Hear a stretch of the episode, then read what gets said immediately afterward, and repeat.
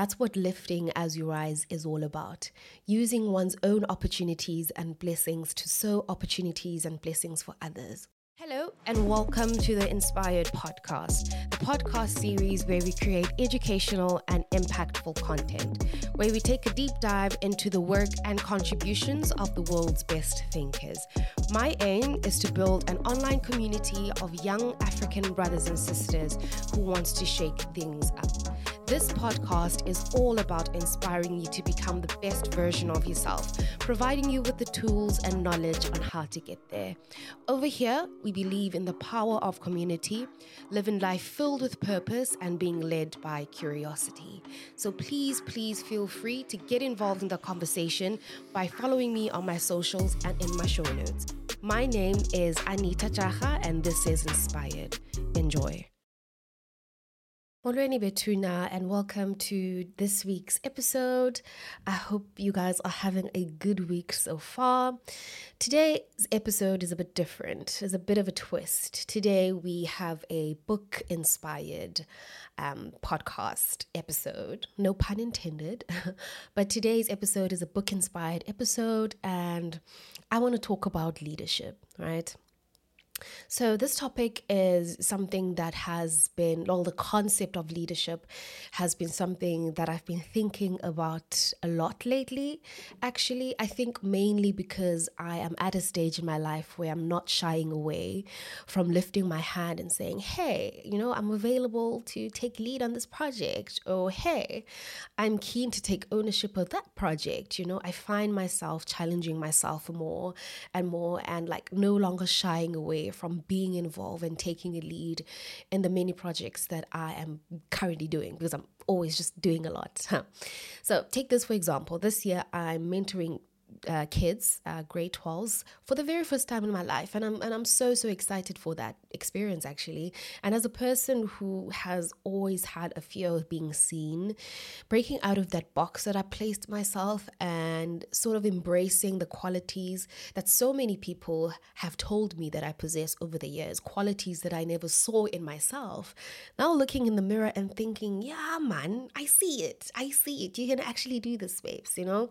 It got me to a place where I am thinking a lot about the type of leader that I want to be, the concept of leadership itself the role we can all play within our communities and how we can band together to do good. So, like I said, this week's episode is a book inspired episode by a book by Utat Bonang Mohale.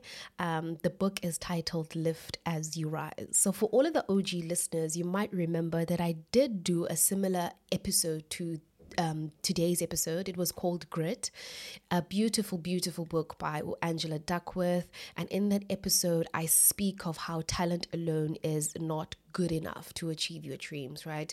And why other people succeed um, versus why other people fail. And I drew a lot of inspiration and like brilliant, brilliant nuggets from the book. So I'd suggest checking that out. So Utat Bonang Mohale is a well-loved South African businessman. He is known for his patriotism and his efforts to advance his country's interest, as well as his leadership roles in companies such as Shell South Africa and South African Airways.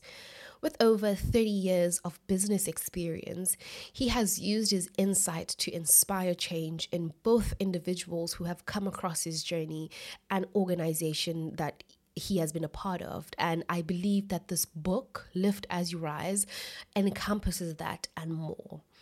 As the CEO of Business Leadership South Africa, Tat Bonang Mohale shares his thoughts on the role of business in South Africa and the principles of leadership through speeches and articles. Lift as You Rise is a collection of his spoken and written words where he discusses his passion for issues such as transformation, collaboration, people development, and integrity, and how these values has shaped his life and has impacted his life. So, the structure of the book follows um, i don't know how to explain it like it constitutes of it constitutes of contributions from the individuals that that Bonang has influence. So you'll get like a short essay or short letter in each and every chapter on like the impact that he played in that particular individual's roles, which was so heartwarming to see. And I just really love the overall flow of the book. So it's people that he has mentored or met in his journey. The, the stories emphasize his leadership qualities and reflect on the kind of person that he is, which I felt like was the cherry on top. Like a courageous and energetic leader who's passionate about humanity, hope, action and have changed many lives. And although this book offers valuable insight for leaders from all walks of life, Dad Mohale hopes that young people, specifically those who are rising through the ranks, will find his experiences and ideas inspiring as they represent the future leaders of this country. I want to read a passage from his preface in the book. It goes as follows. Iti, I hope that I can shorten the learning curves for those who are coming behind me. That's what lifting as you rise is all about. Using one's own opportunities and blessings to sow opportunities and blessings for others. Oh, that hit a spot. I hope this book will prove valuable to some of the youngsters coming through the ranks who will be leading us in business, politics, and in the social sphere in the years to come. And this particular passage is my favorite. There's also a case to be made about the creation of role models. You cannot miss what you do not know. For example, when you are a pupil in high school and you are exposed to a male nurse, all of a sudden it becomes possible for boys to become nurses. I really, really love this um, excerpt from the book because it brings me to the first first point I want to raise in today's episode, and that is visibility without proximity is futile.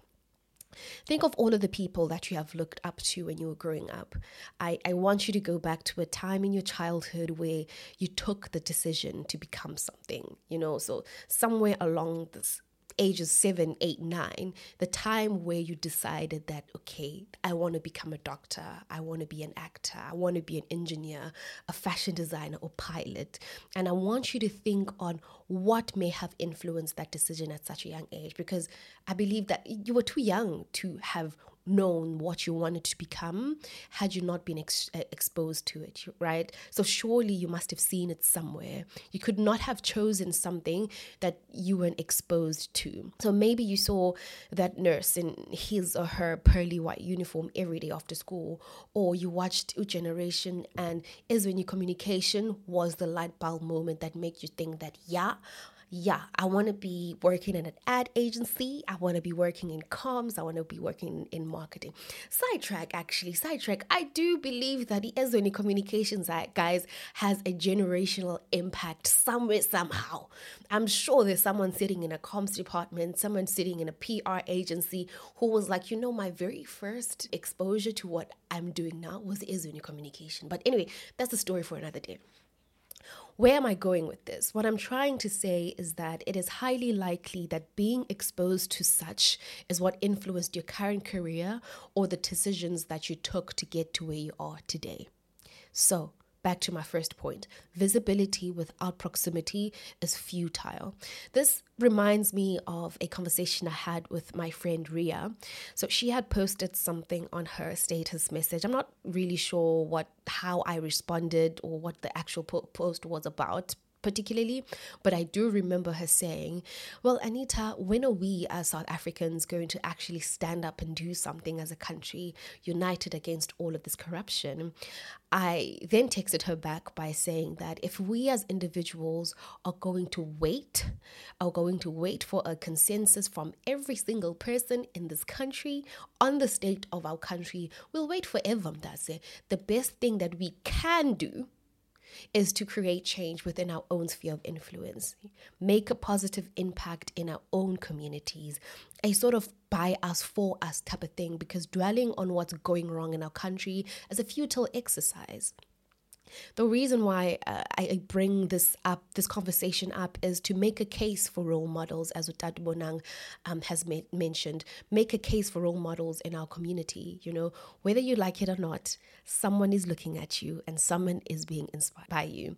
Now, You might not think that you're smart enough. You might not think that you are role model worthy. You might not think that you are worthy enough. You might not even feel like you have the capabilities to be a leader or a role model of any sort. But the reality is that someone is always looking you know when you get that unexpected compliment when you minding your business you does say you're walking from work and that young girl will be like oh or when you're passing by a group of kids and you hear them say every time i see her that's proof that someone is always looking at you.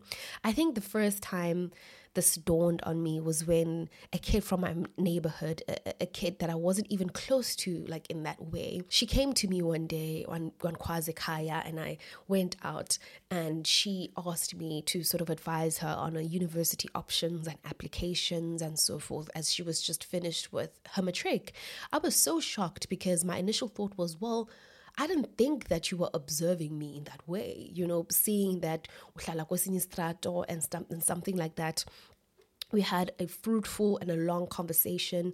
Um, and I remember her saying that I when you inspire me because you work, you go to work, you come back, and you mind your business. And that's when it dawned on me that like this saying is really true. Someone is always looking at you. Being a role model is not reserved for those with fancy titles, those with a lot of commas in their titles, celebrities, or people who seem to have amassed uh, material wealth. A role model could be your mother, your father, your peers, that gogo in your neighborhood who runs a an aftercare service, just ordinary people that we encounter in our everyday lives. That Mohale says this in his book, and I quote you don't have to wait until you are something big before you do good. So be that figure of hope for someone. Be that point of resource. Be of service to the people that are around you. I, I, I so wish that I was recording visuals for YouTube for this particular episode so that I can show you guys. As soon as I finished this book, like as soon as I finished the last page, I went to the very first page and I wrote, Be a beacon be a beacon of light. If I could sum up my entire review of the book and use only three words, those would be the three words that I use. Because sometimes, Yazi, when you're feeling depressed, you're feeling depleted, and you're about to give up, it helps seeing someone do the thing that you want to do because it gives you hope. You're like, yeah, man, one day I can do it. If she can do it, I can do it too. There's another passage that I want to read for you guys um, from the book. It goes as follows But how do we unleash ultimate power in every single solitary employee to be their absolute best self, to better enable our people to see around corners and always ask the question so, what else is missing? We do this by instilling the genuine belief that leadership is about the realization of the three priorities for organizations of the future, which are embracing digital tools achieving agility, and nurturing new kinds of leaders. We need to understand that every meeting is an opportunity to learn together, to learn from one another, and to jointly deliver extraordinary results.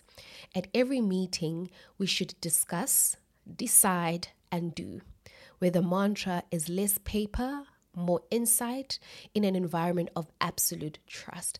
I really, really love this passage because it speaks to how the the t- kinds of leaders that we need in the 21st century is different from the kind of need- leaders that you know, drove change back in the day, right? The world has changed and evolved, and so did the type of leadership needed to motivate people.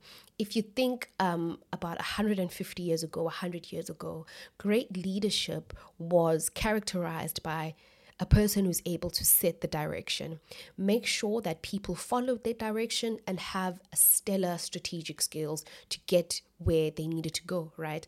A sort of a, a, an autocratic type style of leadership where all decisions were made at the top, with little to no input from the rest of the people at the lower end of the hierarchy. What I've come to observe is that there's been a shift from the style of leadership to one that's more collaborative and one that requires vision. A person who is able to be a visionary, a person who will be able to answer the question so, what's the vision? Where are we going? And why are we going there? The reason I bring this up is because people have this idea of what a leader is and how they should present themselves, forgetting that we are all leaders in one way or another. So define what kind of leadership you want to be and follow that with all of your might. Who knows? Someone else's destiny might be tied to you becoming that leader. It's tied to you becoming that person that you have to be. If I turn that question to myself and ask myself what kind of leader I am, I'd say that I am more of a visionary, to be quite honest. Not because I have an overactive imagination and I live in the clouds most of the time, which is true, but because I tend to prefer having a vision. Because vision is what anchors you into being consistent. I have a vision of the type of leader I want to ultimately become, the type of impact I want to have in my own little bubble of influence, right right down to the type of activities and things that I should be involved in to ensure that I become the woman that I see in my head. I also prefer one on one interactions. I enjoy being a point of resource for people and providing help in any way that I can. Hence, I decided to take up a mentee this year, which I hope will be fruitful. So, one last quote from the book Lift as You Rise um, that p- fits perfectly to what I'm talking about today is it is our duty to describe, define, and shape this world to itself and to other worlds. We must catapult ourselves from being passive recipients to active participants in evolving solutions to our own problems. Oh, that hits the spots guys this is i know this is a very short and different type of episode to what i'm used to but i'm hoping that it will be valuable to you in any way. But this is what i want you to take from this book inspired episode. Firstly buy the book buy it. You won't be disappointed. There are various themes covered in the book. The main idea itself is leadership and just leadership practicalities, you know, but it also touches on other themes such as rethinking entrepreneurship, transformation, um, a case for nation building, and also a whole chapter dedicated dedicated to mentoring if that's what you're looking in getting into. But besides all of the beautiful things that you can learn from this book, I want you to think of what you can do immediately right now, what you can start doing to positively impact those around you and your environment. It might be volunteering your time, it might be donating to an orphanage, it might be tutoring kids on a subject that you love, you know, something as simple as hosting a workshop teaching children, something as simple as writing an effective CV, you know. Guys, God blessed us all with talents. Dig deep and find yours Put your self doubt aside, put your fear aside, and start using it. And that's it, Betuna. That's all I have for you today. I hope that you enjoyed today's episode. And remember that this is not a me thing, this is an us thing. So please feel free to contact me via emails or socials that I've listed. I will definitely leave a link to the book in the description of this episode. And I hope that this has been a time well spent. I'll see you next week, same time, same place.